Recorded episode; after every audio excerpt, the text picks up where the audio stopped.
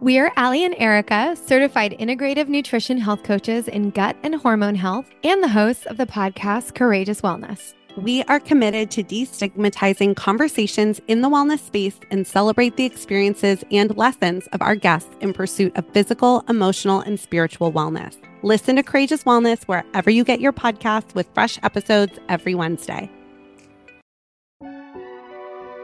Welcome to the Gabby Reece Show, where we break down the complex worlds of health, fitness, family, business, and relationships with the world's leading experts.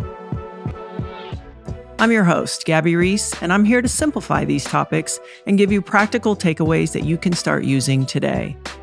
We all know that living a healthy, balanced life isn't always easy.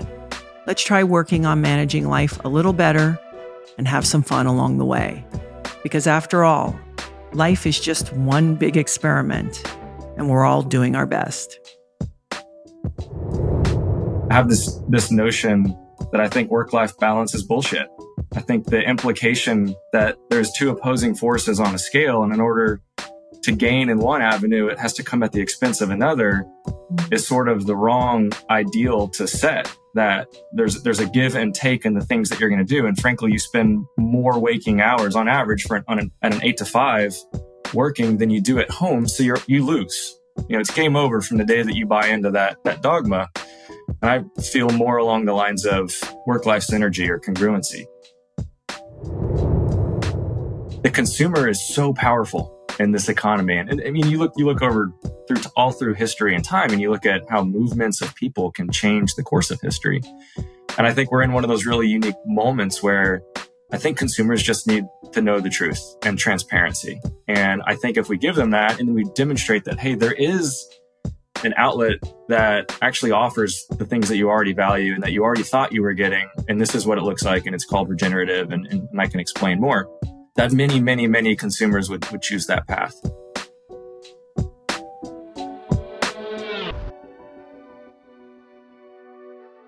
Hi, everyone. Welcome to the show. My guest today is Robby Sansom. Robby is one of the co founders of a regenerative meat company called Force of Nature. And I thought it was just really important to get the educational component of what is regenerative agriculture. We're hearing more and more about it. Unfortunately, it's still less than 1% of the type of farming or dealing with animal protein that we do in this country. But what you start to realize as you go deeper into it, there's so many positive impacts of regenerative farming, and not only for our planet, but for our health. He did a really good job of shedding light on how regenerative practices can really restore our ecosystems, improve our soil health, and reduce carbon emissions. We'll also explore just the immense benefits, you know, regenerative meat can have on our human health, including higher nutrient density and a more sustainable way of consuming animal protein. I really found weirdly that, let's say I have a friend who goes hunting and they send you meat. I eat so much less when I eat this type of meat. And I think for a lot of us, we feel like, oh, that ship has sailed, we're monocropping, they're just doing all kinds of atrocious things to animals. There's no way to turn it around. And when you listen to Robby's unique perspective, it inspires, it certainly inspired me, and it leaves you feeling hopeful about our future. And so, if you've ever wondered how to do it or how to get it or why we need to, you'll really appreciate this conversation it is time for all of us to get informed and educated enough so that we can slowly but surely use our dollars whenever we can. And it, it's less than you think. And that's really important because I do not want good food or good vegetables or good health to be something that people are outpriced from. Does it take a little more work and a little more effort? It does. But I, I think we can really make the largest impact by where we spend. We've seen it with you know, things recently when things get politicized and people are like, hey, listen, I don't want my department stores or whatever to have a political standpoint. I just think that this is something we can all meet on. Whatever your politics, however your preference of eating, whatever that is, but this is something we can collectively do to help nurture and restore our soil and our planet. And we can be more humane to animals and certainly for our own personal health. So I hope you enjoy the conversation I have with Robby Sansom.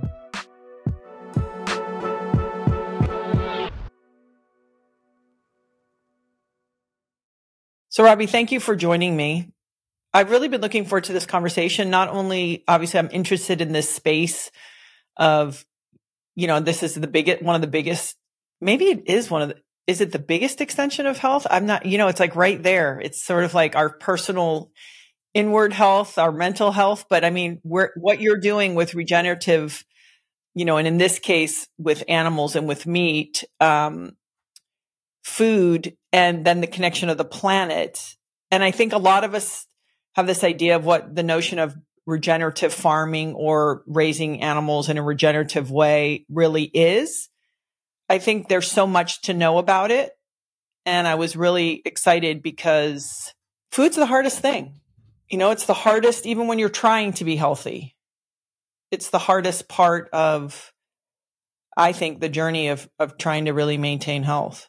I think everything you said is spot on. And, and what I think is most, you know, fascinating, maybe discour- you know, disappointing is that all, all you said is true. And yet we've lost touch with our food. We don't have the relationship that we were, that we evolved to have with our food, whether it be the experience or the form in obtaining that food or the form the food takes. And, you know, I think the more we distance ourselves from, you know, what it is to be human, I think the more we see our health suffer for it, right? At least that's my, that's my opinion. And I, I feel like there's a lot to be explored there. And, and, and I think regenerative represents a good bit of that. Before we actually break down regenerative, I'd really love to know sort of your journey. Um, and it was interesting for me. Like I looked through all the people that also work with with uh, Force of Nature, which is the company that you have co-founded. Like so many people are from Texas or Virginia.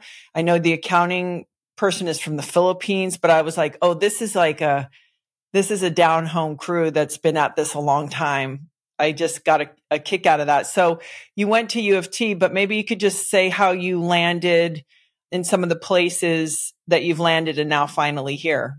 Like you said, back to back to school, just did what folks did. You went, you followed sort of the academic path, and doors were open, and you were sort of herded into a direction. And you know, not to not to in in you know sensationalize, but I, I, feel you know a little bit like we're all like lemmings doing kind of what we're instructed, and we don't question or sometimes stop and pause and think critically about it. And I and I just no different different. I followed the path, got an undergraduate degree and a master's degree. I went to work for a large consulting firm and you know, sort of sort of started to figure out that that path that I was on wasn't fulfilling. You know, I was making a paycheck, I had a job, but I don't think folks aspire in their youth to someday have a job. You know, they, they hope to do something that's meaningful and that inspires them and that they're proud of and enjoy and, and can, and, and can share and, and, and what that means to them with others. And, you know, I found myself on that path. And I think what I did that was unique is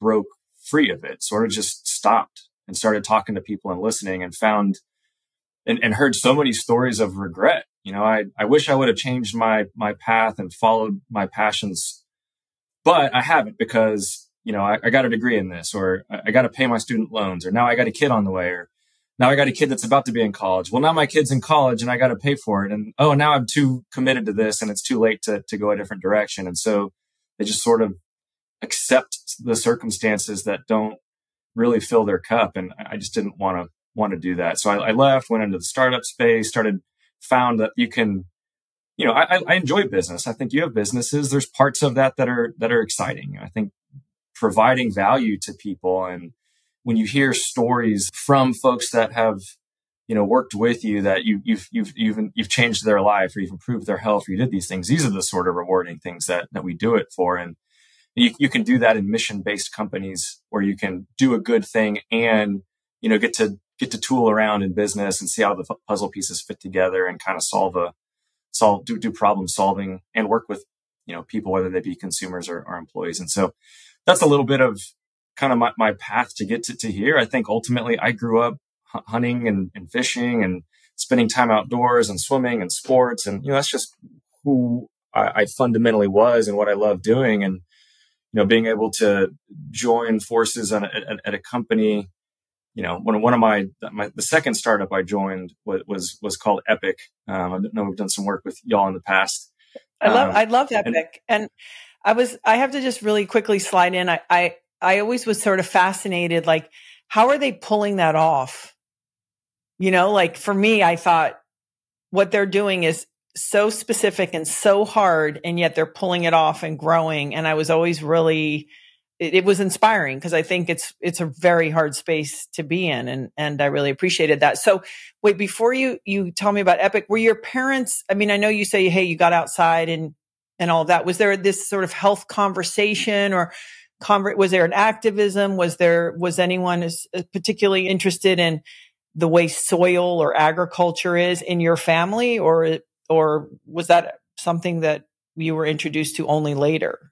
I have great parents, and they definitely instilled a lot of values into me. But I, I can't say, mm-hmm. you know, my mom, you know, followed the guidance that a good, well-intentioned, you know, mother might, you know, square meals, you know, the food groups, the pyramid, the things that we were told that you, you should do, you uh-huh. know, and I think, and my parents would, you know, also do things, you know, I, I didn't grow up in the age of social media and, and all of those things. So we kind of right.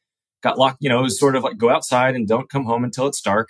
And, you know, you let, use your imagination and your body to find joy in life. Yeah. And relationships. I always love that food pyramid.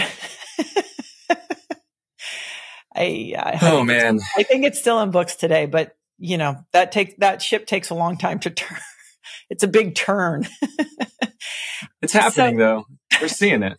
It is. I mean, well, cause we, we obviously clearly it's not working. So actually, I think there's a lot of people that feel that way, what you're saying. Like they're doing something because it's life kind of, they went along and they sort of went with the flow and they arrived at these places.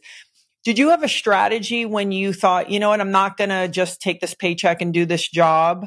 Was there a strategy around that and before you just kind of pulled the cord? Or what was your approach to saying i'm going to make a change in my life and and kind of create a different reality for myself my, and i have a background in finance so i knew i could figure out a way to, to make it work and hustle and be scrappy. And i started businesses starting when i was 16 i painted houses through college and sold paint jobs. And so I, I wasn't afraid of the financial aspects of it. I knew I could mm-hmm. find a way to make it work and I, and I didn't really care. I knew I could go get a paycheck if I really needed one.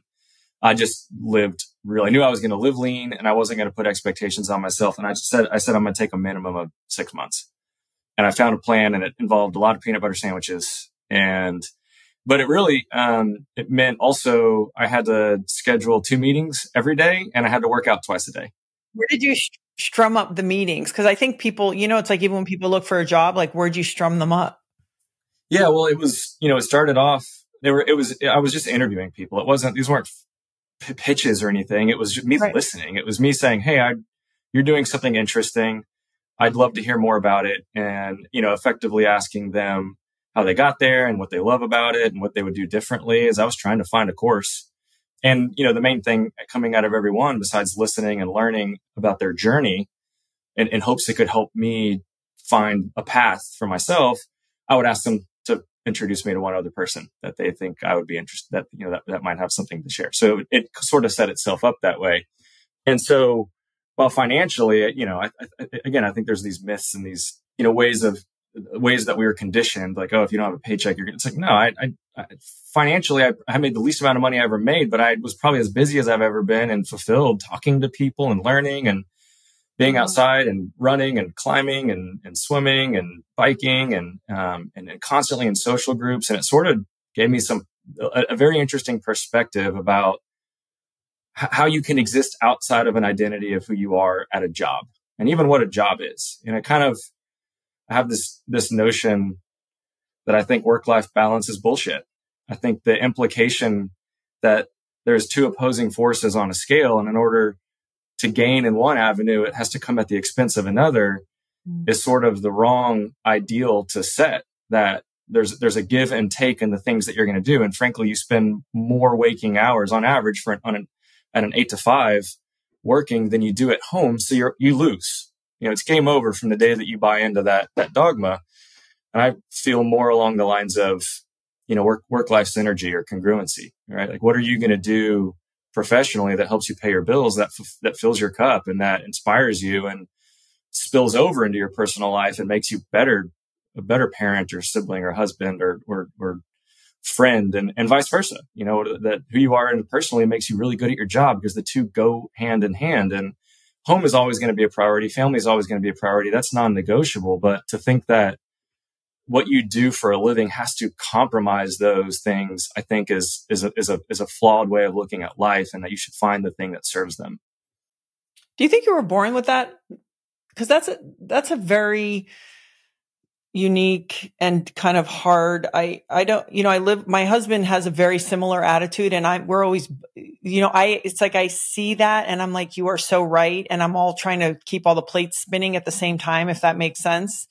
Do you, do you sort of think that you just had a sense of that in, always or after taking a job and kind of going through a system, it was like, oh yeah, no, this isn't going to be the path that takes me there?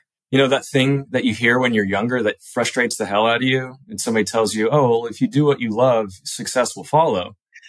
Well, that's like the best guidance I can give somebody, you know, but you have, but it sounds like, a, a, like you're just being led on, you know, when you're younger and you're like, well, that's easy for you to say, but, th- but there's truth in it, you know, I, and, and I, and I really believe it. And I think, you know, going through and I think for me, my own experiences and, and, and talking to so many other people, you know that that that that saying i don't know who to attribute it to. Many a false step was made by standing still comes to mind.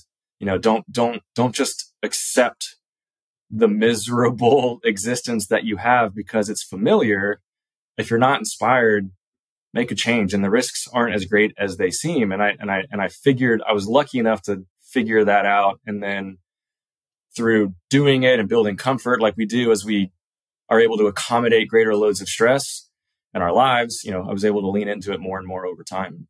I think that's a really interesting point about an important point about unearthing. I think very few people are born into the world connected with their sort of purpose or passion and that it is a process of discovery because a lot of people are like I don't know what I want to do. It's like I'm like I don't think most people do, you know.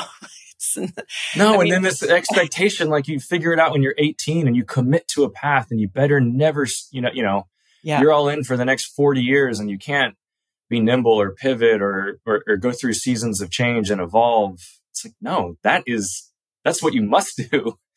Yeah. So you, so you're saying the second company that you got involved with was Epic. Is this right?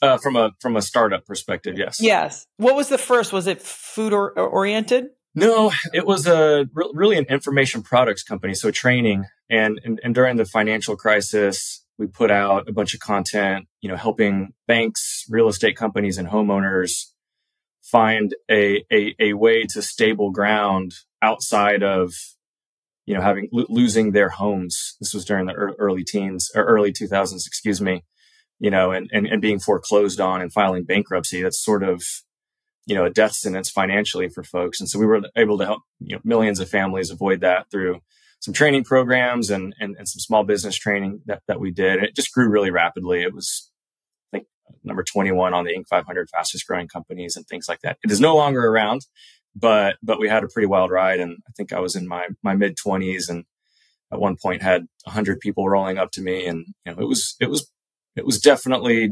formative years for me and learning how to lead, what behaviors are, you know, and values, you know, work when when you're trying to inspire people and, and what you know creates a toxic culture and and and, and how to navigate the two. And yeah I, I, think you know and again that was sort of my first foray into realizing hey you can have a mission that that that serves people and there can be a a, a capitalistic component to it. These things aren't um, mutually exclusive. It's okay to to to to make money and and there to be a value exchange that works and simultaneously be serving other communities. I, I, think of, you know, what we, what I refer to that as a triple bottom line, you know, people, planet and profit. You can't sit on a one legged stool or a two legged stool. You can't only serve one of those, but if you serve all three, you have something that, that works and is sustainable in its own right and, and, and worthy of pursuit. it's interesting. I, I'm sure you feel this way. Like I look around and I kind of see the way some of the way the businesses are pr- practices are. And I think,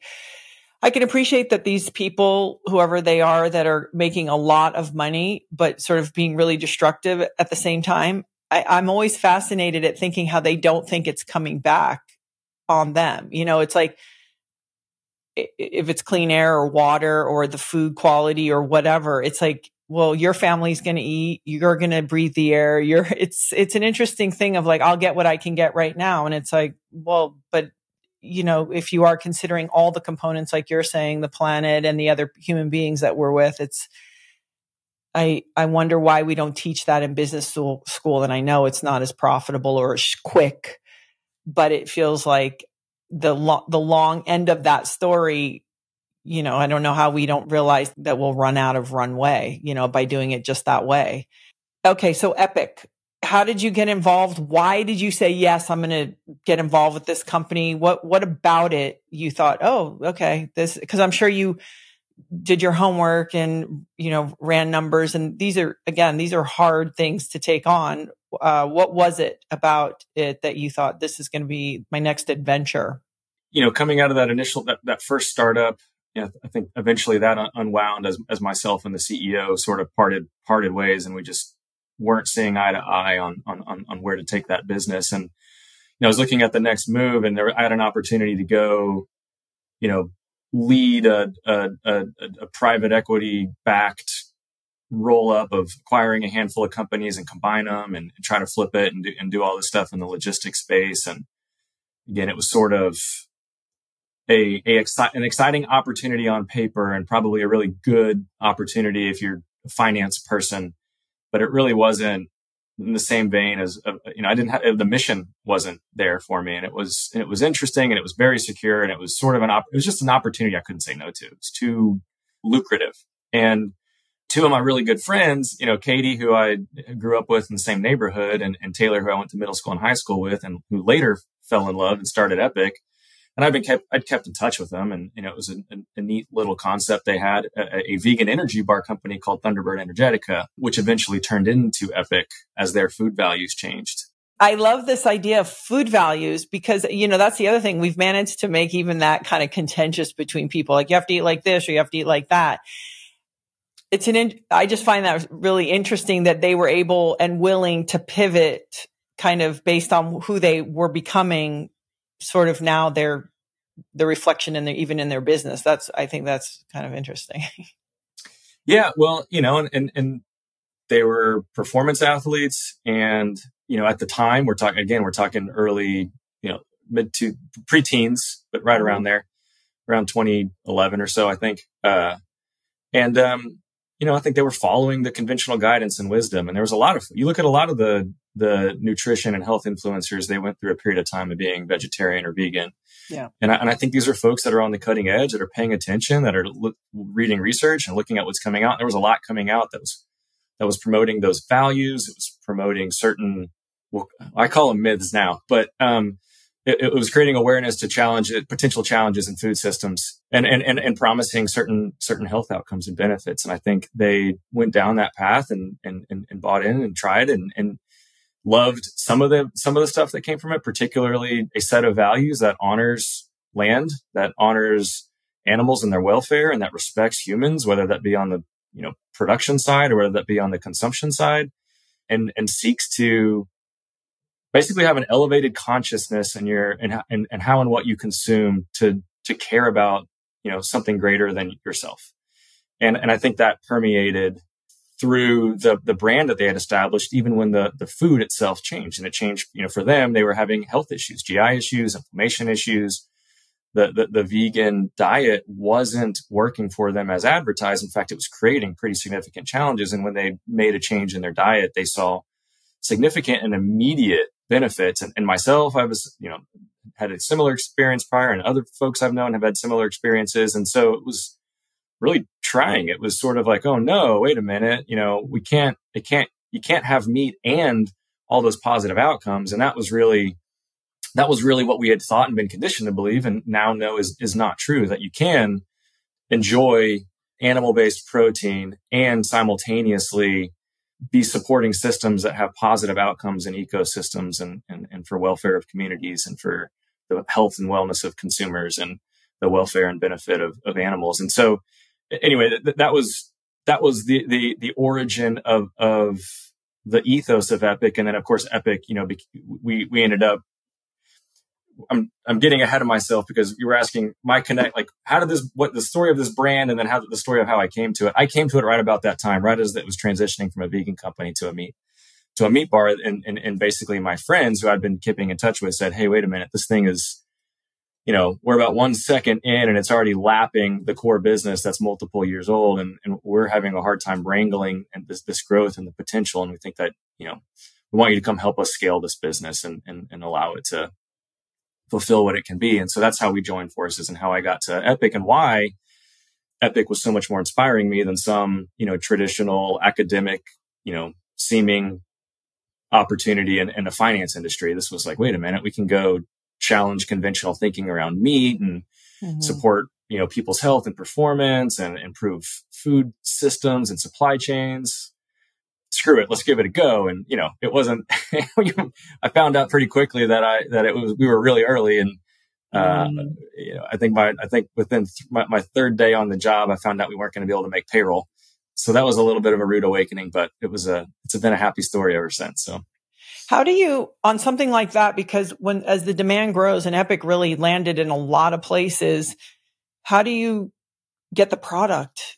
Cause I feel like that's a hard when you're doing it the way that you, are doing it, and, and I want to talk about that even, you know, now for force of nature, it's almost like there's sort of, is there a restraint because you, you can't just be like, okay, well, we're just going to get all the, any product we need. There's there, because of the way you're doing it, was there times where it was like, yeah, we don't, we don't have that as much meat or of that type as we can't get our hands on the right kind?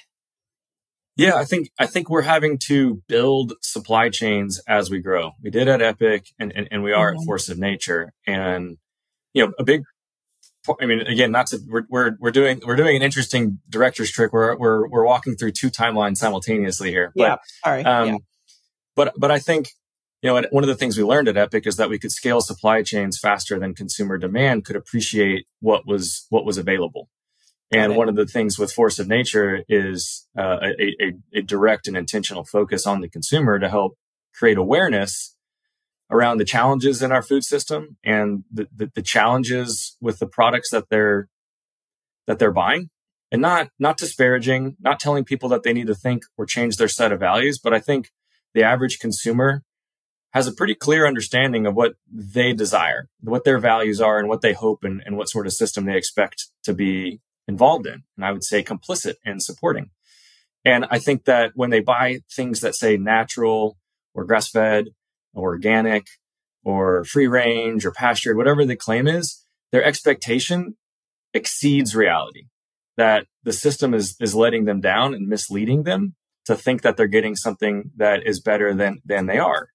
And I think the consumer is so powerful in this economy. And, and I mean, you look, you look over through all through history and time and you look at how movements of people can change the course of history and i think we're in one of those really unique moments where i think consumers just need to know the truth and transparency and i think if we give them that and then we demonstrate that hey there is an outlet that actually offers the things that you already value and that you already thought you were getting. And this is what it looks like and it's called regenerative and, and, and i can explain more.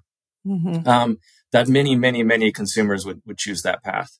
The baseline, no matter what you're doing, and especially if you're talking about food, and I just know this from our, even from our side, and it's very different and a lot easier, you know, doing Laird Superfood than doing what you're doing is the fight for high quality ingredients and margins and, you know, just all of that conversation over and over. So that's why I was just curious at Epic because they did grow.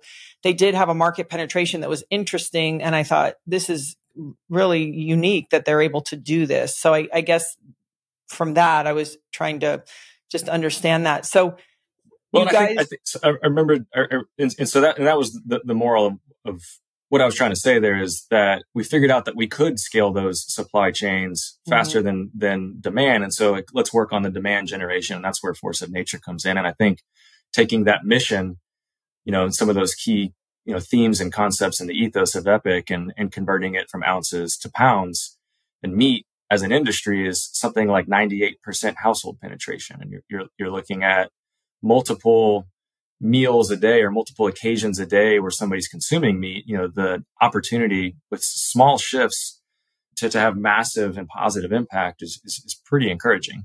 Very exciting. It is, and I know this sounds strange, but I also feel like when you get the good stuff, you need you eat a lot less of it.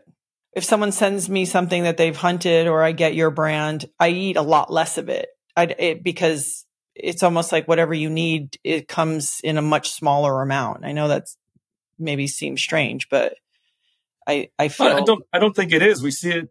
You know, I think Fred Provenza is an awesome guy. I wrote a book called Nourishment. You know, it's like how do animals know what to eat? They don't have written right. you know, text or language or, you know, science or health classes, but somehow they know what they, what their body needs. We have those same mechanisms in that, in that yeah. wisdom in, in us. And I think when we're eating food that is nutritionally dense, we don't require as much of it. And if we, and if our carrots have a fraction of the, you know, beta carotene or, or whatever that we're looking for, our body's going to tell us to eat more of them than we need. And, and I think, you know, I think that what you're saying, the science backs it. Yeah, it's I find it I mean I I kind of love it because also I I really enjoy especially you know high quality protein. I really enjoy it. I'm wildly iron deficient. I want it all the time and I'm like, "Oh, I only need just a tiny amount." You know, I have a friend named Kelly Starrett and we joke that in the perfect world it's like if you had the kind of animal protein that you offer at Force of Nature, the perfect diet is vegetarian with a condiment of, you know, animal protein. pretty much. But um, so you go from Epic and you think, okay, we've learned all these lessons, and you decide to create Force of Nature. Yes. How do you put that together? And it's similar. Was there a period of time you weren't allowed to? Was there a non compete? Or is it just like, hey? Um, and then is there a difference in kind of the description of like you're regenerative like is epic is that the same thing or is it a little different like was there something that you did also different in the sourcing of your protein the transition was as i mentioned before it's a, it's just a much you know epic we sold bars and some broths and some right some jerky and some skins and, and these are all you know materially decent sized categories but they're not meat they're also shelf stable and shelf packaged. and we're not doing that. We don't have any intention to do that. We're looking to actually feed people, not give them snacks with this company. I think, you know, portable, healthy nutrition is has a, has a role, no doubt. But I think the, the three meals a day that most people are eating is a much bigger opportunity to drive impact and mission and change, um, and mm-hmm. improve their own their circumstances as well as the circumstances of a, of a, of a broader group of stakeholders. So we're not we're not competing with Epic. And so that was never an issue. The, the sourcing standards, though, you know, I, I, think we've elevated those with Epic. It was, you know, early on we, we were learning, you know, it was sort of paleo movement, subs- and then later on keto, certainly low glycemic and gluten free. These are all things that had, that had come up as had, you know, this idea of grass fed or 100% grass fed. And I think we were amongst some of the earlier people and, and brands to follow, you know, to get to go down, I should say, the rabbit hole of regenerative and learn what that what that really was and meant. And so, you know, I think with with Epic, we learned so much through that period that by the time you know we got to the the end of our, our, our time with Epic, we had you know we probably would go back and do some things differently, and we got the chance to do that with Force of Nature. You know, I think you even mentioned protein. You know, right now we we have very very limited offerings of poultry or or pork with, with force of right. nature because those systems, it's almost like the smaller the animal, the, the, the more they take to industrialization, the more we can manipulate them through selective breeding, the more we can manipulate their environment, the, the, the somehow we justify more cruel treatment for them and, and, and for us to find a minimum bar in those those supply chains is, is, is challenging. You know, it's just like uh, there's we I don't want to let perfection be the enemy of progress, but there's a certain standard I'm not willing to go below, and it's much more difficult to find that in those categories versus the the, the ruminant proteins. And so, ruminant being um, you know beef, bison, animals that eat grass and upcycle it into into nutrition, which we can get into regenerative and why that's why that's so important. But I think I think our sourcing standards have have significantly gone up, and we're we're largely trying to drive change around regenerative. So when when people hear regenerative, and we're being very specific today with meat, but let let's just say in farming, there's sort of these kind of principles that people are following, whether it's no tilling and and you know trying to keep something planted as long as possible i know that different guardrails get put up by different kind of regenerative farmers maybe to the to your best ability if you if you could sort of blanket statement kind of the principles when it comes to regenerative whether it is agriculture or you know what you guys are are doing and then what's the percentage of farms that are regenerative it's like i don't know is it like under it's under 1%, right? Something like that. Yeah, it's negligible. It's under 1% in the States, but you know, globally, I think 40% of agriculture is still subsistence farming. Um, and when you're subsistence farming, you gotta, you gotta be investing in your resource base. And it's only in, in the industrialized farming ways that, that we think we can extract from it indefinitely and that it will continue to serve us. Yeah. Um, the, you know, there are, there are some some core principles of regenerative agriculture that I think are widely regarded and, and, and mm-hmm. accepted. Mm-hmm. I'll, I'll, I'll, start with this too, though. You know, food systems are rely on on healthy land, and healthy land comes from diversity. It comes from plants and animals functioning in harmony. It's through the millennia of those those cycles and, and relationships that our our land bases had fertility instilled into them that we've been benefiting from. And, and we can either work with those cycles and, and try to emulate them, or we can try to break those cycles and, and, and mine that fertility. And I think that's sort of a, a, a core awareness that I think it's important to have. And I would go, and I would also say you can do that. plant agriculture does not deserve a free pass. Animal agriculture does not deserve a free pass. The industrial models, whether it's monocrop farming for, for corn and soy where you kill everything on the land by tilling it. You kill everything by spraying it. Then you spray five more times and you're running a tractor and there's no life. Now, this is, this is not healthy for the land or for any wildlife or for ecosystems or for waterways or pollinators or you. And that's how and why glyphosate's showing up in, in, in breast milk and urine. And I think mm-hmm. similarly, when you look at you know, waste lagoons and animals piled on top of each other, living in environments that aren't compatible with life and are engineered where they don't even exhibit biological behaviors. And, you know, again, all the things that you, you hear, you know, represented the challenges of animal agriculture. Those, those are, those also aren't appropriate in natural ecosystems. And so it's not about plant based or animal based. It's, I'd say it's, it's about planet based. Are we, are we practicing agriculture in a way that actually works on this the circle that we're the globe that we live on.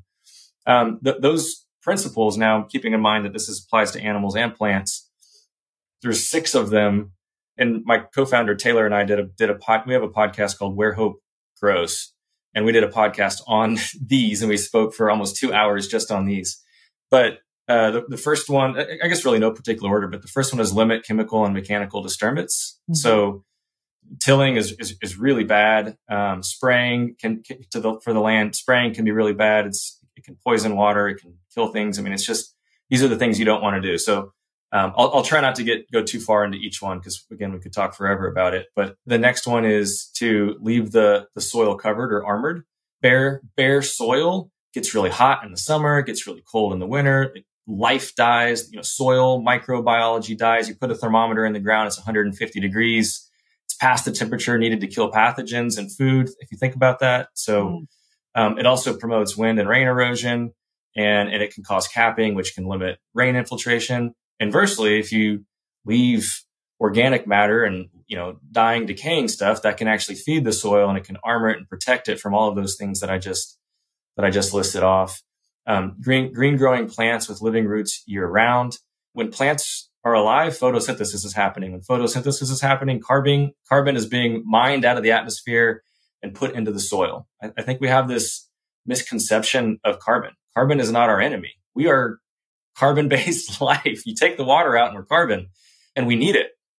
And our soil needs it and our, and, and our, and our food systems have seen a significant loss of carbon as we've industrialized them. And, and we need that life that that building block of life in the soil and what's going to in, in, your health and my health and the health of what's above the soil is going to be a reflection of the health of what's beneath the soil so we need we need carbon we need plants doing the carbon exchange the nutrient cycle the energy cycle they take the energy of the sun and and they convert it into into sugar for the soil the water cycle all of it relies on on these things and we when we till and leave fields bare, none of that happens.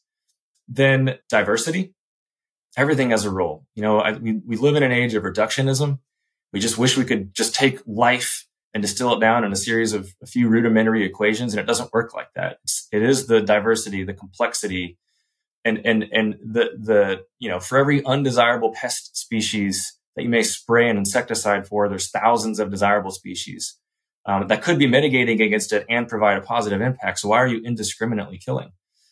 And then the same thing with animals. And, and, and the next principle is animal impact. Mm-hmm. You know, our most of the uh, prime agriculture land is in grasslands, and most grasslands evolved with large herds of ruminant animals. And here in the states, we have the stories of bison roaming from Mexico to Canada, and you see Lewis and Clark's journals. It might take a day or a week for a herd of bison to move by millions of animals, tens of millions of animals, and you have to think that these land systems before the bison was the, the, the, the large bison. Before that was mammoths. These land systems and these grasses and these prairie systems evolved with these um, ruminant animals performing keystone, you know, the, the keystone ecosystem services that they performed, you know, being, being drivers of, of, of positive change. And so we need that um, contribution to a, to a functioning ecosystem. We need animals just much like we need plants, much like we need insects uh, impacting our food systems. And then the last principle is context. You have to know your context. You can't be trying to produce tropical fruit in Alaska,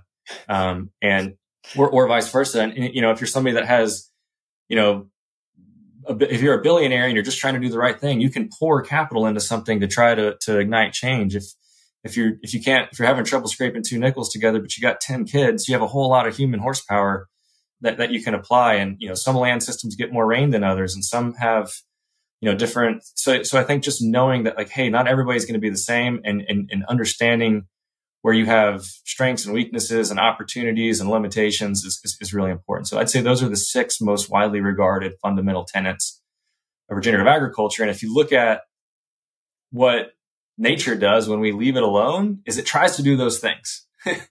and I think the challenge with rewilding and the challenge with the, the misconception that regenerative is just the, the absence of humans, just go backwards to how it was, take a step. That that that's not a reality. We've we've largely eliminated the bison. We've eliminated all of the predators that cause the bison to move. We've fenced in all the land. We've dammed up all the waterways. These natural systems can no longer function in their historical sense. And so there is a new reality where we can celebrate that wisdom of nature and and bring those cycles back to life and work with them but we have to do it with human ingenuity and technology and management. And, and I don't think it means technology in the sense of laboratories and chemicals and, and engineering as much as it means technology in the sense of how do we use our brilliance and our ingenuity to harmonize with these food systems and to uh, make subtle adjustments that um, allow us to work with nature instead of against it. I mean, I think in a game where we're battling nature, I got, I'm betting on nature.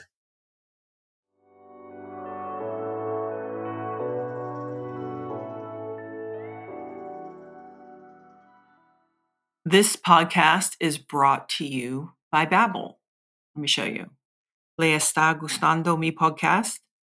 Huh? How's that going? I have vowed. I grew up in the Caribbean and my parents, my stepfather and my mother both speak perfect Spanish. Yes, they used to talk about me all the time in Spanish. And I vowed that I just need to brush up and try to practice. So Babbel has not only an incredible offer for you today, an amazing program. So listen, there's the best way, and they agree, is full immersion. Go there, fall in love, live in a country. That's the best way. But Babbel, it's the second best way to learn a new language. And one in five Americans are like, it's on their bucket list. Hey, I want to learn a new language. I don't know about you, but when I travel, the idea of the fantasy of if I could really speak to the people there in their language, I just come home thinking, I've got to learn French. I have to learn Italian. And Babbel can provide that for you. So maybe you do have travel plans. Here's your motivation. It's a lot less expensive. Private tutors are very, very costly. And they teach you real people, real conversations. So it's like, hey, order food, get around, directions, things like that. They've really thought about the program. And the other interesting thing is Michigan State and Yale, and there were all these studies about the program. And what they found is that 15 hours of Babbel was equivalent to one full semester of college. And a lot of us are busy and crazy. But who doesn't have a little bit of time, especially when we know, hey, they thought about it, it's concise, I can get it done, it'll be practical, and I can use it? Well, they have an incredible offer for you today. All you have to do is go to babbel.com. That's B A B B E L, and you will get 55% at babbel.com slash Gabby. Again, that's B-A-B-B-E-L dot com slash Gabby. And you will save 55% on their course and some rules and restrictions may apply. This podcast is brought to you by June Shine. Now, I do not sell anything on this podcast that I wouldn't personally use myself or at least give to my friends. And you've heard me say time and time again, I'm not a big drinker, but I will have a hard kombucha from time to time. And that is how I got initially introduced to June Shine, which is from my friend Whitney Cummings. Of course, she sent me some June Shine. She was like, lighten up, Gabby, have some June Shine. Well, now they've got canned cocktails. I guess it's very popular. But what I've learned is that canned cocktails a lot of times will have tons of sugar like 20 to 27 grams. You guys don't need that. So, what they have is premium, transparent ingredients with no added sugar. So, they've got margarita, vodka soda, rum cocktails, all that stuff that you guys like. And this is how I'm using it at my house mostly, the June Shine, is I just really like to have something to offer my friends because we are pretty boring and they really appreciate it when I have something else. So it's an incredibly just better for you alcohol. It's an adult beverage that, again, no added sugar. The other thing about the company is they're carbon neutral. So they have a partnership with Climate Neutral. They donate 1% of sales to environmental nonprofits. And their brewing is powered by 100% renewable energy. And this is what they say. You can go to a market. They're in over 10,000 stores, stores like Ralph's, Vons, Albertsons, places that you shop, Kroger's, Bevmo, Safeway, and so many more, Whole Foods. And we've worked out a special deal for you. If you go into any of these stores, you can buy one June Shine package and get the second for only a penny. That's like 12 to $20 in value. And what I would do is just go in and see some of the variety packs. It's really a great way to see which ones you like and check out all the different flavors. So all you have to do is go to June Shine, that's J U N E S H I N E, juneshine.com slash Gabby, and text them a photo of your receipt and they'll Venmo you immediately. I mean, this is modern times, people.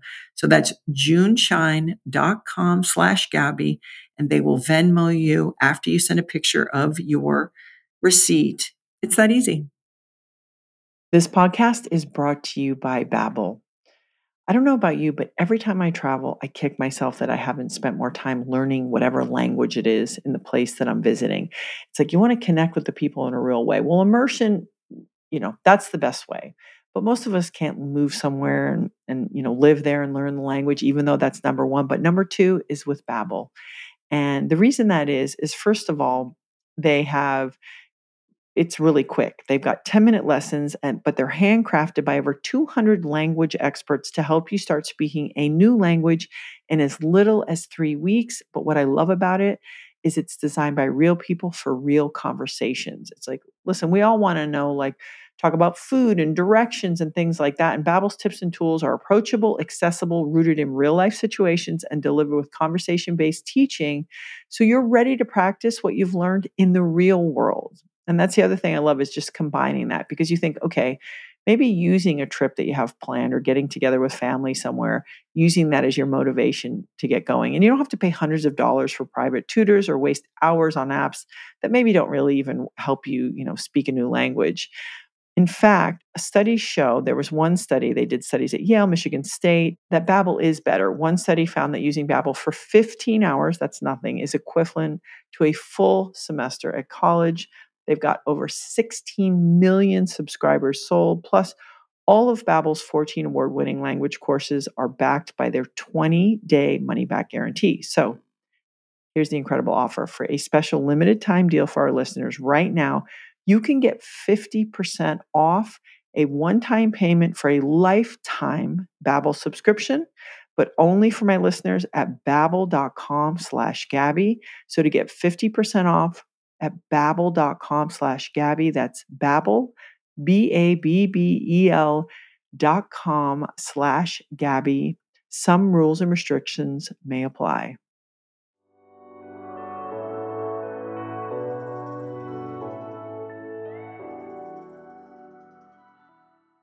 How does the regular person, the householder, maybe who's who's overwhelmed with life and family and jobs, what is it that they can do? But is it simply by purchasing the products? Like, meaning buying things uh, that are doing it the right way? Like, what are, what are the things people can do? Because I think people, the minute they look at it and they go, Oh my gosh, less than 1% it's happening. It's, it takes time. It's more expensive. You know, it's all of the things. It's what life is really, right? It's, it's in certain ways harder they get overwhelmed. So they just go, okay, I, I'm just not going to deal with it.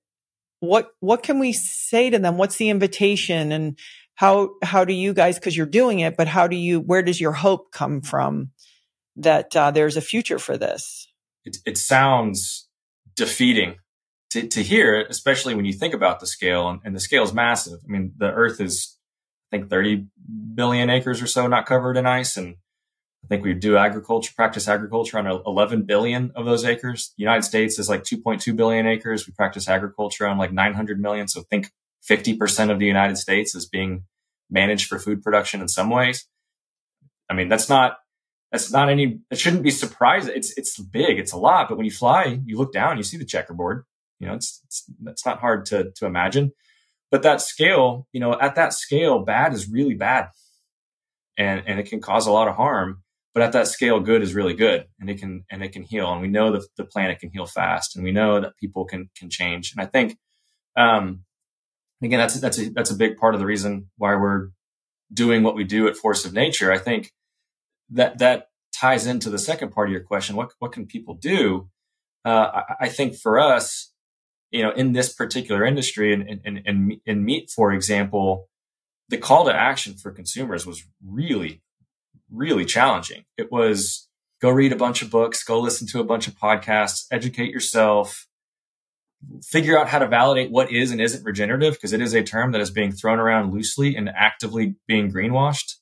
And, and understand what it is truly and, and, and what and, and determine your own value set and then go subsequent to that and find a place that's offering, you know, that's practicing those and offering what you're looking for. And if they're doing that for for for vegetables, great then go find another place doing it for beef, and then go find another place doing it for pork, and so on. And I think people should do that. Hunter, I'm not saying don't do that, mm-hmm. but the masses, they're, they're the, the people that are willing or able to do that are fewer and further between than the folks who have what are have good intentions but are busy, and that's just asking a bit much. And and I, and I think you know, so for Force of Nature, we're trying to be a brand that you can form a relationship with and will be familiar at a national scale uh, cross proteins. So we'll have, you know, whether you want, if you want bison or you want beef, or if you want a breakfast sausage or you want a, a steak for dinner, or you want a hot dog to feed your kid f- for lunch with that, that's honoring these sourcing um, standards and, and, so on. We do it in, in retail. You can walk into a grocery store and buy it. You can order it online. We'll ship it to your door. You can walk into a, a restaurant and a lot of restaurants are serving our products. And so the whole point was, as I mentioned earlier, awareness about these important issues and then access so the so that there's actually something that you can do about it. Easier than than than prior. And I, and I and I say often I'll say again I think we're the the third best source of meat. I think the best source is you know to actually go through a really trying and challenging physical and emotional journey to harvest your own and and struggle and fail and appreciate the abundance that we have and appreciate you know uh, the sacrifice that it takes all around to to to create animal protein and to form that relationship in a, in a truly human and, and, and, an evolutionary sense with that food and, and, that, and a reverence and a respect and appreciation for it when you, when you feed your family or, or your community with it. I think the second best source is that you either have a regenerative farm or you have a regenerative farm next door. You, you can do it. You can support that person locally. If you have a farmer at a farmer's market that's doing this, buy their products, not force of nature. I mean, that's just, that just, it's, it's easy to say, use your own, grow your own or, or, or support your community. But for a lot of folks that, as I mentioned before, that aren't quite there and aren't quite sure, you know, force of nature is, is, is, is a great option. Um, and that's where we try to be. And, and, and, we're doing everything we can to raise the bar uh, all the time. Let's say I'm going to make it up Kirkland, Costco, whatever. I don't know which is the mothership of that, but they go, they sell a ton of meat and how would a company like that, that I think they have, they can, they only, uh, I think it's like a 15% sort of markup from whatever their cost is. That's it. I, I think something like that. Could, could one of those big guys, could they pull it? Could they do it?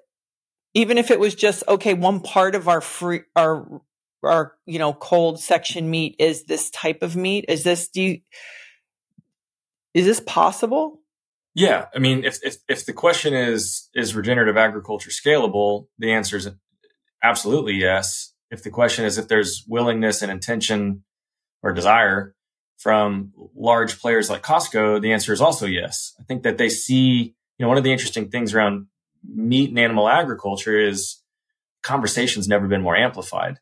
Meat is now a part of the public discourse. It's not just something that you go to the store to buy. It's something that the news reports on and companies emerging into the scene get get talked about and and, and, and articles are written. And so I think that it's on notice. And I think mm.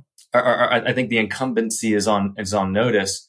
I think there's a really interesting thing that has happened with me, and I think it's it happens with commodities in general.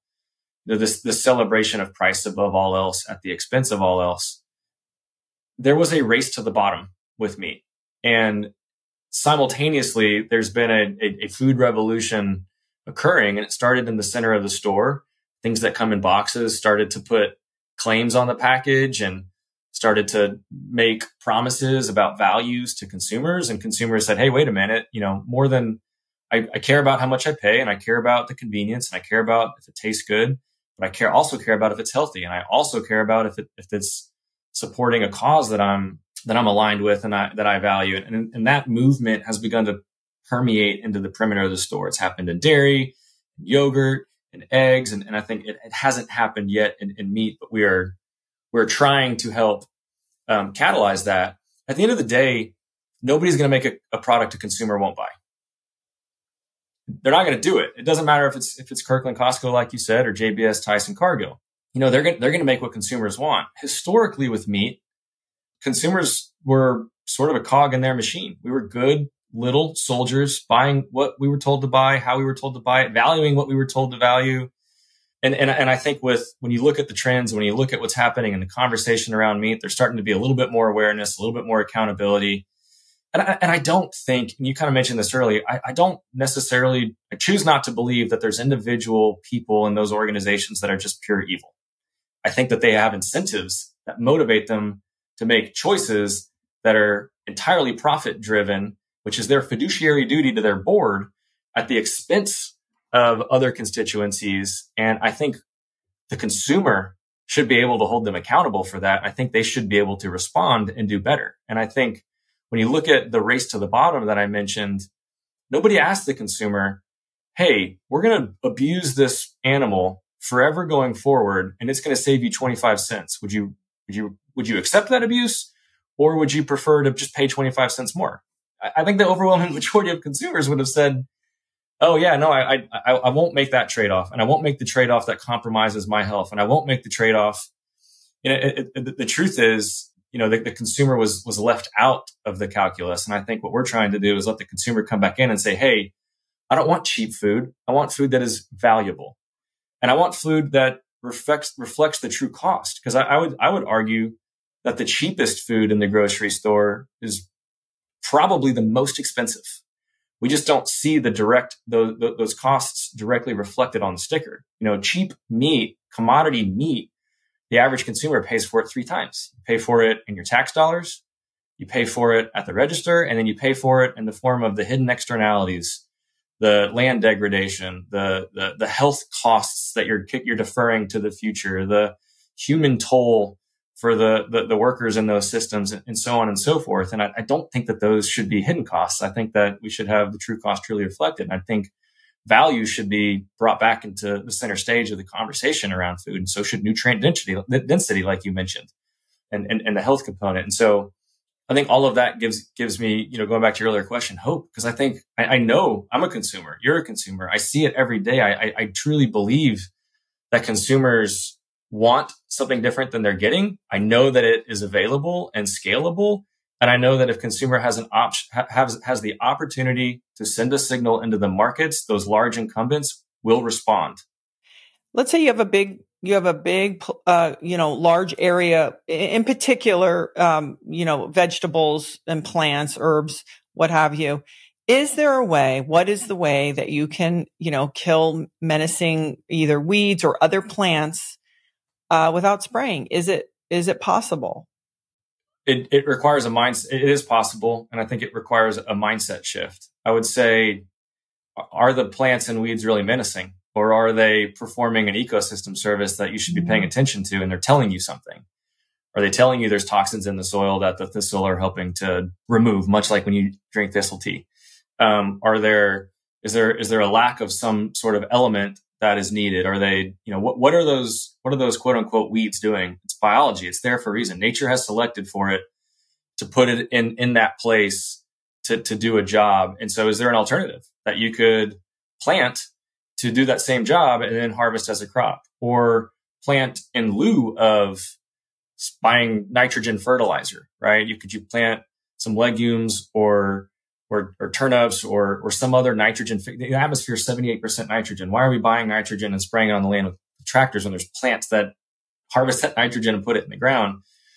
And so there is a lot of things that you can do, and and, and then there's a there's a there's a piece of equipment called a, a no-till drill or a no-till tractor, and it has it, it goes through and it doesn't you know a typical tractor with a disc that's tilling has these discs that are kind of you know shaped at angles and they dig into the ground to a preset depth and they lift everything up and turn it over and that really disrupts the fungal networks, all of the soil life. It exposes them, it oxidizes them, which causes mm-hmm. carbon release. If you look at the Kiss the Ground documentary, you look at the images of carbon being released in the atmosphere during all the, the seasons where they're tilling, you get a sense of, of how some of this works. Alternatively, there's a thing called a, a no-till drill, which just runs a single blade very, very, you know, not deep at all on, into the ground. It just sort of just slightly creates a little bit of a crease in an opening, drops the seed in, and then a wheel rolls behind it and closes it. And a lot of landscapes, you can't even see where that has run. And it's run through living matter. And then, you know, whatever you've planted, whether it's a cover crop or whether it's a, a crop you're harvesting, um, comes from it. I think Gabe Brown has done a ton of work in this area of creating a lot, a lot of stuff. And you end up with, you know, to your point about undesirables, you can outcompete them with desirables. And you can be, you can have in a single planting 10 or 15 revenue streams coming out of there or you know five revenue streams and three things that are cost saving like nitrogen fixing plants. And so there's a lot of ways to do that up to and including in the end instead of tilling all of it in running animals on it and letting them eat the you know the excess and and drop you know trample it down so the biology on the soil can can convert it back into more healthy soil and dropping manure and urine to nourish that soil and you know, just having again, you know, honoring those principles of regenerative that we were talking about. Are there any big guys showing up being doing being a little heroic in this space? Whether it's an individual well, person or a company, is anyone kind of really sticking their neck out and sort of going for it, or is it just groups of people like yourselves and the other people that founded uh, Force of Nature with you, just you know, kind of coming together and and trying to create this these networks and an odd and, and a consumer? Or are there any big guys who are going who are making a move that are making moves? Yeah i, th- I think the answer is both.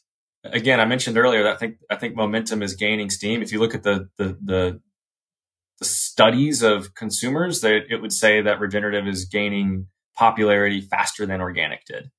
It took organic 20 years 30 years to get to where it is but you know, I, I don't want to wait 20 or 30 years for, for regenerative, but, but it isn't, but it is encouraging. There are other companies doing regenerative and, and it's a term that you just start to see thrown around more and more and more and more. Uh, and there is a groundswell. There's not for profits, you know, Kiss the Ground, Savory Institute, you know, so many others. Um, I think, um, there are government entities. There is, there is an international movement. And then, yes, there are, there are large large businesses, General Mills, PepsiCo, Danone, they've all made regenerative commitments.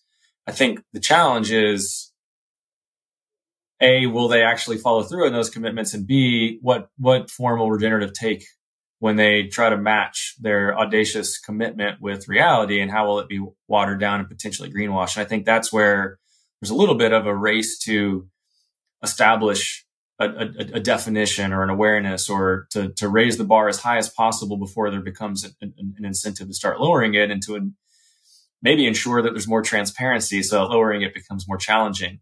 So again, I, I, I think, you know, it, it's hard to convince consumers to just turn a package around and pay attention to the number of ingredients that are in it and if they can even pronounce them. To tell them to hold folks accountable to a, a true definition of regenerative, I think is a, is a, is a big ask. I would say the easier ask is demand transparency. You, you, your eyes won't lie to you. You know, if somebody's saying they're regenerative, great, show me. If that looks like regenerative to you, if it looks like your ideal vision of, of, a, of a utopian food system, then fantastic. If it looks like the same old thing with a fancy word slapped on the label and a little bit of earthy tone rebranding, then it's probably bullshit. Yeah. I mean, I find that with organic and, you know, I see that so often it becomes trendy and then everyone's like, oh, great. You know, how do I jump on that? Can we slide over just talking a little bit about kind of the importance of carbon and even, you know, I do find it fascinating the last five years how everyone's all of a sudden so just, you know, obsessed and, eh, you know, with climate change. Now somehow they managed to make this super popular and political. And now everyone is all concerned about climate change, which the reason that bo- does I won't say that it bothers me, but the reason it maybe concerns me is because even if it's true, it feels more like a trend versus no, let's really understand. And instead, you know, how are we going to f- fix it? And rather than yelling back and forth at each other, it's like, what are the systems in place, i.e. regenerative farming that could actually support truly climate change, not, you know, some of the things that get just thrown out there in this kind of sweeping conversation. Um, so a really simple thing about carbon and how it impacts, you know, the air of the, the world that we live in and climate change. I mean, it's a really important part of all of this. I, I think I share your, your sentiments if I'm if I'm hearing you correctly. I, I don't like the politicization of it. I don't like the polarization. You know, I, I think the climate is changing. Um, I think the climate has changed a lot over history, and and it's we've since the last ice age we've been on a warming trend. The question is, how much have we deviated from, and and how much can we have we done, and can we do to to to, to affect that? I hate that. You know, I, when I think about climate change, I also think about the fact that you know small precipitation and climate is controlled by you know, moisture and, and, organic matter in our soils. And so I'm thinking that like, hey, we're causing climate change because we don't have because we've we've disrupted so much of the landmass that um, should be supporting um, our weather cycles. I, th- I, think about beyond even climate, though. I think about life expectancy declining and fertility declining and loss of pollinators and the acidification of oceans and you know the fact that we lose one percent of insect species every year. And I mean, it's there's a there's a complex web of these large existential crises and and I, and I just I don't I just don't like the reductionist thinking that brings us. It's like it's science is settled. It's only one thing, and it's this, and and there's one solution only. And and, and no, I think we need to have discussion and debate, and we need to you know honestly address these challenges. I think so many of them tie back to agriculture and the disruption that we have caused, and I think that is where I would say some of the questions that you've asked have been like, well, can this work? Is it scalable? And I would and I would say you know, I've, I've told people on just in this conversation alone, hey, challenge convention, you know, stop and pause and think critically about it. And I would, I would cha- challenge the premise of some of your questions. And I would say, can the existing, can the existing, existing system work? And I think the answer to that is no. I think, I think that the existing system has a shelf life and we're, and we're coming towards the end of that. And we have an illusion of choice. Change is going to be thrust upon us, or we can willingly and consciously make that change now and, and, and I think regenerative is, is, in, a lot of the things we've been talking about today is the best course. It's most cost effective. It's the it's what the system is set up for. It doesn't require any major, you know, incremental effort or new novel technology. It's just some subtle shifts and changes a, a, along the way. Around uh, carbon specifically, I think 30 or 40% of the legacy load of carbon in the atmosphere right now that is man made is from tilling. So we talk about running cars and we talk about transportation and enteric emission and burps of cattle, maybe. The reality is when you run a disc in the ground and you turn it over and it oxidizes, like I said, you release carbon into the atmosphere. And 40% of the human caused load in the atmosphere is because we till to grow crops. Many of those crops get fed to animals that shouldn't be eating them, but um, but but but but you know you go to the grocery store, you see corn in every on the, on the ingredient deck of everything on in, in, a box, and so it's you know we're we're part of that as well. I think the so you look at you, you look at like where are the sources of, of, of this carbon coming from. The, the other thing is how does carbon end up in the soil? Why why should carbon be in the soil? What what, what is this guy talking about? And, and I mentioned photosynthesis earlier. You know, this is sort of, you know, maybe a refresher for some of us from fourth or fifth grade. And that's about as deep as my understanding goes and, and my qualifications permit me to, to share. But, you know, when, when a, I think everybody understands that a plant brings in CO2, like we bring in oxygen and exhale, exhale CO2, plants bring in CO2 and release oxygen. Well, what's actually happening? Well, the, the, the plants are taking the energy from the sun and, and that CO2 that we're talking about, and they're bringing it into the plant they're dropping, they're turning sugars, they're, they're energizing themselves. They release some of the sugars into the ground. It feeds a complex web of life down there where this is the currency, the exudates and the, and the contributions that these plants make, converting energy of the sun and, and all of the incredible elements in our atmosphere into usable nutrition and resources that goes into the soil. The plant does all that and then it releases back out oxygen, right? Well, CO2 in, O2 out, what's left behind? The carbon. And so when I hear about all these crazy technologies and carbon bricks that don't ever, la- you know, that, that last a thousand years and how are we going to harvest and mine all this? I'm like, oh no, we're getting it so wrong. Like this is the reductionist um, quandary that, that we end up in because we don't have, we, we may have excess carbon in the atmosphere. We definitely have a lack of carbon in our food production systems and our soils.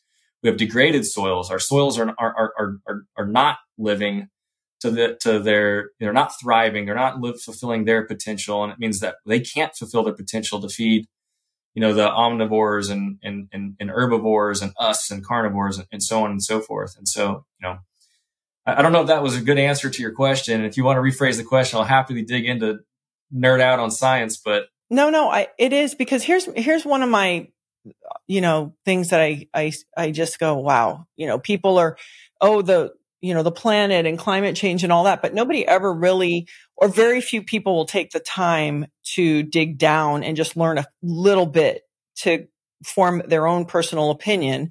And then before you know it, everyone's sort of barking at each other versus, like you said, if we started with our food source and the way that we grew food, it would take care so much of us and the planet. Like that for me as a starting point seems pretty practical like, oh, well, why don't we pay more attention to that? We can fight about, uh, you know, your pronouns and whatever other stuff people want to fight about. But if we could actually take care of our planet and our own physical bodies, starting with how we are getting our food, it seems like a, a win, you know, to me. So that's why I just, I wanted to bring that up.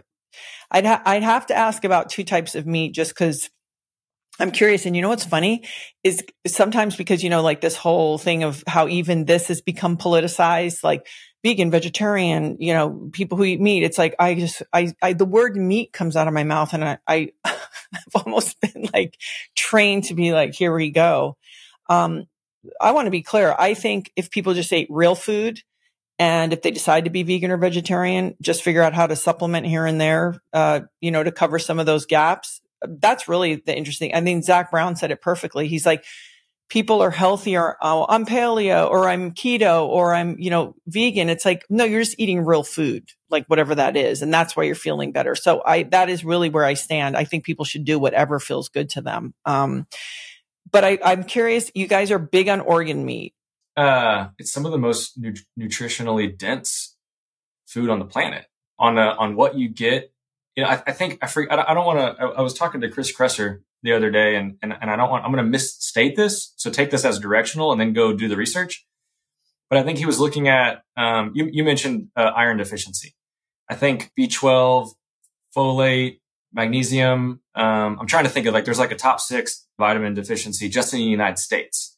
And then they, they did somebody did a, a, study that said how much, um, what are the foods that are most dense in those, and how much would you have to eat to give yourself the, the, the daily allowance. And, and further, is it actually bioavailable? You know, just because you consume iron in one form doesn't mean you can make any use of it at all, let alone an efficient or a good use of it.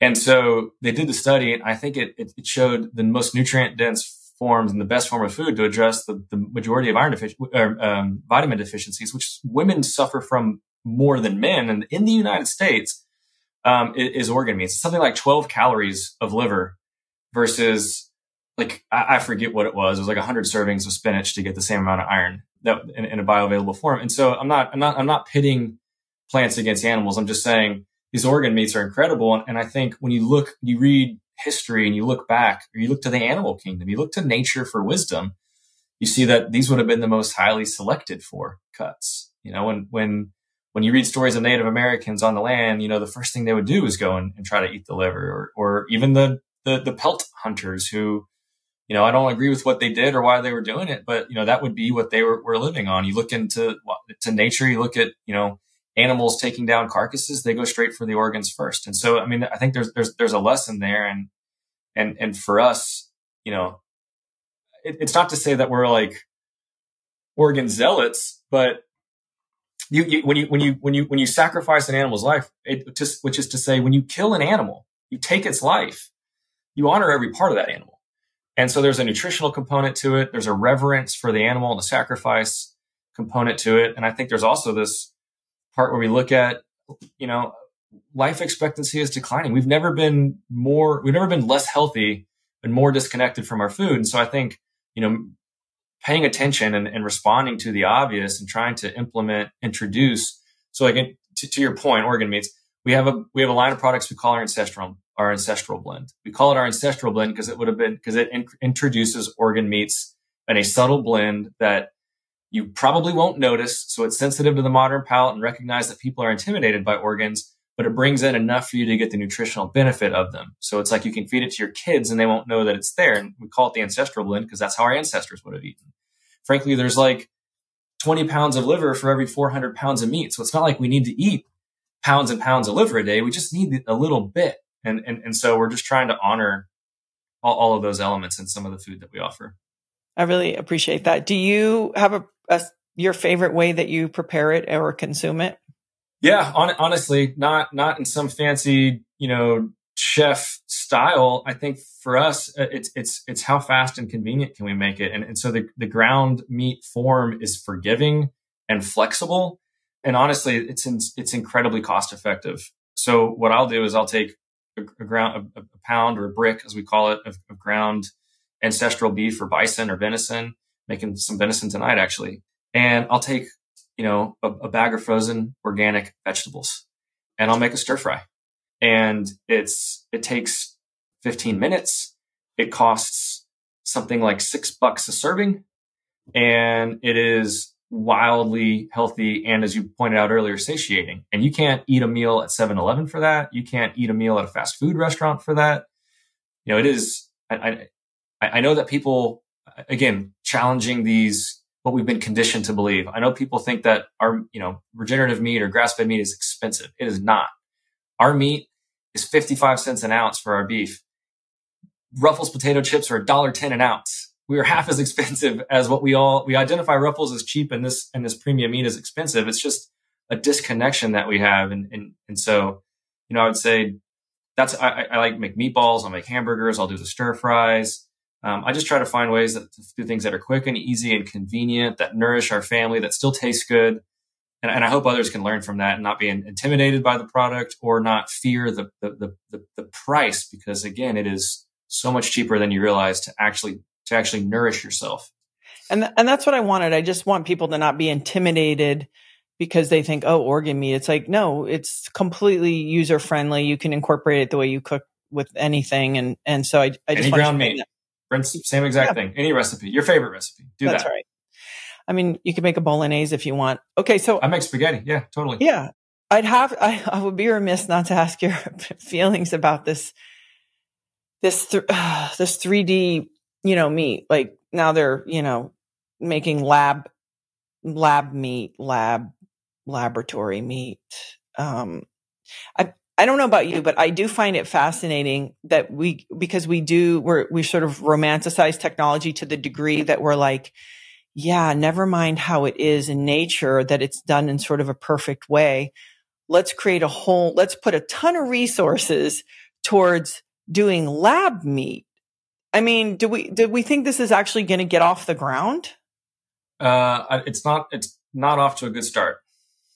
I mean, it's they've raised a lot of companies have raised a lot of money. I know. Um, I think what, what, what challenges me with it is, you know, I'm I'm I'm I'm fundamentally on, on on team nature, like I said, and and we have this perfect system that doesn't necessarily produce billionaires, so we turn our backs to it, and and and and then we've turned to a system that food can become intellectual property, and the ability to make that food and the raw materials for that food, and the whole supply chain can be vertically controlled and then you can even take it and force it upon third world countries and remove their sovereignty. And, you know, and, and the, the potential for evil goes on and on and on. And, and, and I, and I really question the claims. I question the intent. I question the authenticity of the people behind it because yeah. none of it makes sense to me. It, it, it's not, you know, I, I, I had a, I did a podcast where I kind of did a debate with somebody from in, Impossible Foods. That's not lab based. It's, it's a different thing. No, it's just a um, bunch of but, it, the amount of ingredients in impossible foods and the the types of ingredients. It it's like they say it may be it may be like you're not killing an animal, but it isn't good for your health. You know that well, again, it's, those, it's, those combinations of oils and what have you. It's not like hey, that's going to be good for your health. I don't know. Well, to your to your point, eat eat real food and cook it yourself. Yeah, and and you don't need to take real food and then convert it through a series of complex, again, proprietary science based on plants and equipment and machinery and a bunch of shipping and more fossil fuels burning and all these things mm. into a different form. If, if the original form is good, then, then, then use good enough to use as a raw material or, or a base component, then just use the original form. Meat, you know, I, I think this idea that, that we have to replace meat now with, with stuff grown in dishes and labs I think you can pierce the veil on on some of the ethical claims that they're making. It's, it's, if it's coming from row crop sugar that you're feeding it, or what antibiotics are being put in there for a for an, for the an alternative to an immune system, or you know, like all, all these things break down really quickly when you, when you challenge them. And I think a lot of this comes from this this this thing that we do as humans, which is fear our mortality and not want to acknowledge it or own it. And it's like, look, and and and we're we're we're and and also this this thing that we do where we try to distance ourselves from nature like oh there's nature and maybe i might go experiment in it for a minute we forget that we are part of nature we are animals and you know life and death we love the harmony and the, the, the circle of life and the beauty and we, we, we, admire and romanticize it except for that that death part and we try to distance ourselves from it and i think nature is not cruel nature is not kind nature just is and there's a balance and, and it goes on and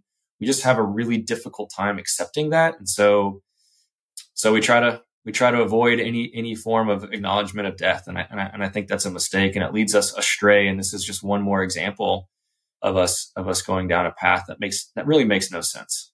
I really appreciate that. Can any, can people go to Roam Ranch? Are they able to go and check out Roam Ranch or is that sort of? Yeah. You want to go? Uh, me, eventually I do. I, I, I want we'd to. We'd love to have you. Okay. Yeah. So, so, so my co, so, so Roam Ranch, Force of Nature. I'm, I'm a co-founder. My, my two co-founders, Katie and Taylor, we all, we're all at Epic together. Katie and Taylor bought a ranch. They own it. It's not part of Force of Nature. It's actually part of our supply chain. We source from them like we do dozens right. and hundreds of other ranches. It is an, an, hour west of Austin in a town called Fredericksburg. And, you know, they effectively created a, a, a living regenerative operation It's a field experiment, it's an educational facility. They host thousands of people a year. I would say like they, they do, they do school tours. They do bison calf tours. My favorite events and what I would try to get you to come out for would be either a turkey harvest or a bison harvest. And that's pretty intense, but I, but I think it is a part of rekindling and refostering those connections that we've been talking about having, having lost in the modern in the modern world that are truly fundamentally human and, and, a, and, a, and a bison harvest is truly that you know a community of people comes out and we harvest a bison and you see it yeah. get shot and then you see it you know be broken down and you participate at and i think it's a remarkable experience because it is hard it is trying it gives you a true understanding and appreciation of everything that we've spoken about on, on in this conversation but then you also go through this emotional journey where the weight of that turns into an appreciation and a celebration of life. And I think that's that going back to that fear of death. We only focus on the death. We don't focus on the fact that it takes death to sustain life in every form. Animals thrive on the decaying dead matter that you know that that that put the soil and the nutrients into the ground.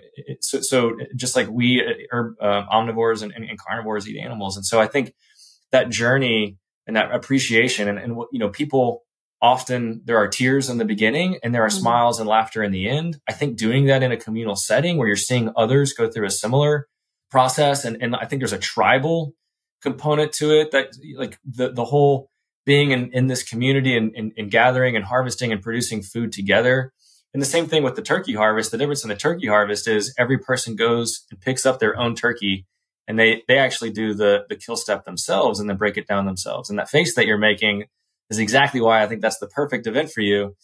Because I, I think, I think it causes us to confront many necessary things. And then on the other end of that, we do that around, uh, Roam does that around Thanksgiving. You take that, that food home and you never look at a, a turkey and, and plastic at a grocery store the same ever again. You recognize the life behind that and the story that life had and the opportunity it had to live its potential on the land. And when you take that bird that you just harvest at home, you tell everybody you know about it. When you feed them, you don't waste one morsel. That animal does not become part of the 40% food waste that gets thrown in the garbage can. You know, it's like you have a deep and fundamental connection to that to that food and i think those are so many things that we're missing in life and and and so those are some of my favorite things that anybody can sign up for I really love that, and and I think it's more honest. I I say that all the time. I'm like I it's not uh, honest if I'm willing to eat it, but I I wouldn't be willing to kill it. I just that's it isn't. That would be hypocritical. Like oh, don't tell me where it comes from, just bring it to me. And I and so I I really thought about that. And listen, before all of this, it was like shelter and finding food. That's really what we've been concerned with and we have complicated our lives. I understand it. I enjoy parts of that uh, progress. I'm talking to you through a screen, you know, through opt, like it's amazing. However, I think to your point, when we get back to some of these rudimentary things, it's so fulfilling in a way because it does reach and touch our biology. So I really appreciate your time. I, I, I am so grateful for what you're doing at Force of Nature. And if you could direct everybody, Robby, to all the places that they can find you or the brand or the podcast, I would really appreciate it. Yeah. Uh, forceofnaturemeats.com is the website. Uh, you can read our blogs, learn more about us there, buy products if you want. We have a store finder if you're looking for where we're available in retail, because that's your preferred way of shopping.